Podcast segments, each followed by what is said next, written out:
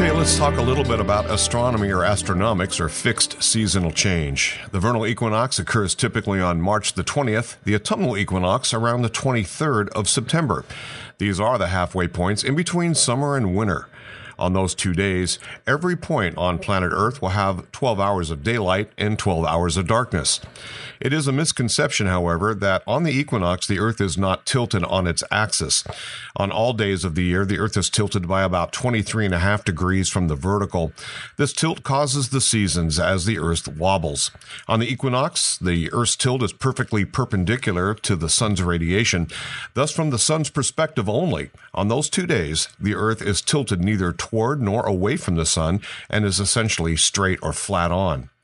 At the equator, the sun will be directly overhead at solar noon on the equinox. Shadows will be cast straight down at the equator at solar noon. If you check your sunrise and sunset times, you'll notice the length of daylight is not quite 12 hours on the equinox. Actually, the specific date for 12 hours of daylight varies with latitude. There are two reasons why a 12 hour day length does not occur on the equinox. The first deals with how sunrise and sunset are defined. Sunrise is defined as the moment the light becomes visible from the sun's disk. Since the edge of the sun's disk is visible before the center point of the sun breaks the horizon, this produces a little bit more daylight time. Sunset is defined as the moment the sun's disk is no longer visible and has crossed into darkness. Sunset occurs after the sun's center point has set. This allows or produces a little bit more daylight time. The second reason deals with refraction within the atmosphere. Refraction makes the sun's disk appear higher than it really is. This produces more daylight time than would occur if the Earth had no atmosphere.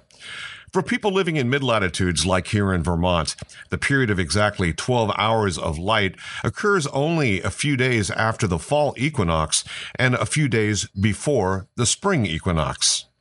Now, as the Earth wobbles, a solstice is an event that occurs when the sun appears to reach its most northerly or southerly excursion relative to the celestial equator on the celestial sphere. We have two solstices twice annually, around the June 21st and again on December 21st. The amount of daylight can vary significantly from season to season. This effect is less significant in the equatorial regions and is much more noticeable in the polar regions. So, breaking this down even further, the Earth is tilted approximately 23 and a half degrees from being straight up and down. There are 90 degrees from the equator to the pole. Thus, subtracting these numbers yields 90 minus 23.5 equals 66.5 degrees. That is the approximate latitude, 66.5 degrees, that is designated as the Arctic Circle in the Northern Hemisphere and the Antarctic Circle in the Southern Hemisphere. Above this latitude, closer to either pole, is where at least some portion of the year has total darkness. The region at the pole that has total darkness is maximized at the solstice for one of the poles. The pole has an extra six months of darkness, while at around 66.5 degrees latitude, it has about a day or so of total darkness. So in the Arctic Circle, for example, the amount of days of darkness increases when going north from 66.5 north latitude to the pole at 90 degrees. Around 24 hours of sunlight takes place at the solstice, while the opposite will have a complete darkness. The pole has an extra six months of sunlight, while at 66.5 degrees latitude has about a day or so of 24 hour sunlight. The amount of days of 24 hour sunlight increases when going uh, from 66.5 degrees latitude to the pole at 90 degrees. The consequence of this dramatic shift of sunlight from winter to summer is that the temperatures experienced in the polar regions are drastically different between winter and summer. Now, the middle latitudes also experience a significant change in day length, but it is never to the point of having 24 hour of darkness or 24 hours of sunlight like in the polar regions. As an example, the day length difference in the middle latitudes is about 14 hours of sunlight in the summer and about 10 hours of sunlight in the winter.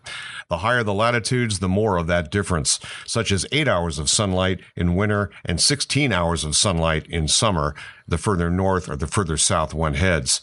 The equatorial regions, they, well, they have the least amount of daylight variation from season to season, as you would expect. Of much more significance is the rainy season and dry season for many tropical locations. In the tropics, the sun alternates summer to winter from being high in the sky with some southern displacement to being high in the sky with some northern displacement. Thus, the relatively high noon sun angle year round helps keep the equatorial regions warm year round. Roger Hill, Radio Vermont.